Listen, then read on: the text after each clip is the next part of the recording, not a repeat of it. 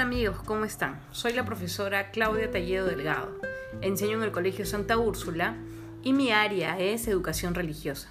En este podcast vamos a tocar diversos temas que tienen que ver con el curso de religión. Te doy la bienvenida.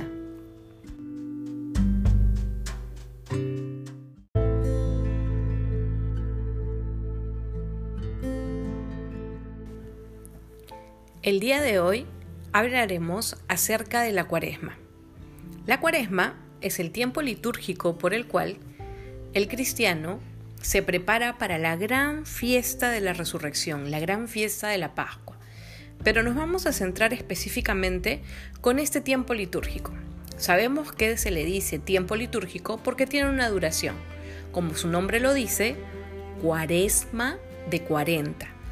Por lo tanto, la cuaresma dura 40 días en la cual el cristiano va a tener un tiempo de reflexión, un tiempo de mirar por dentro su vida, sus, eh, sus proyectos, su relación con Dios.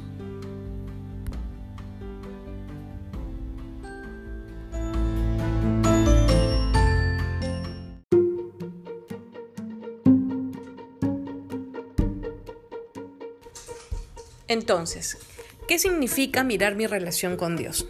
En este tiempo de cuaresma, el cristiano buscará a través de acciones concretas. Acciones como cuáles? La limosna, la oración, la lectura de la palabra, el ayuno, que son prácticas cuaresmales que nos van a ayudar a encontrarnos con Jesús, a mirar a nuestro prójimo con misericordia. Entonces, el tiempo de cuaresma nos va a ayudar a encontrar a Jesús en el camino. ¿Para qué? Para que cuando empecemos a vivir la Semana Santa y específicamente la resurrección de Cristo, resucitemos con Él, ¿no? Mm, lleguemos a morir en todas las acciones que tienen que ver con el pecado. Entonces, recordamos que nuestras prácticas cuaresmales son la oración.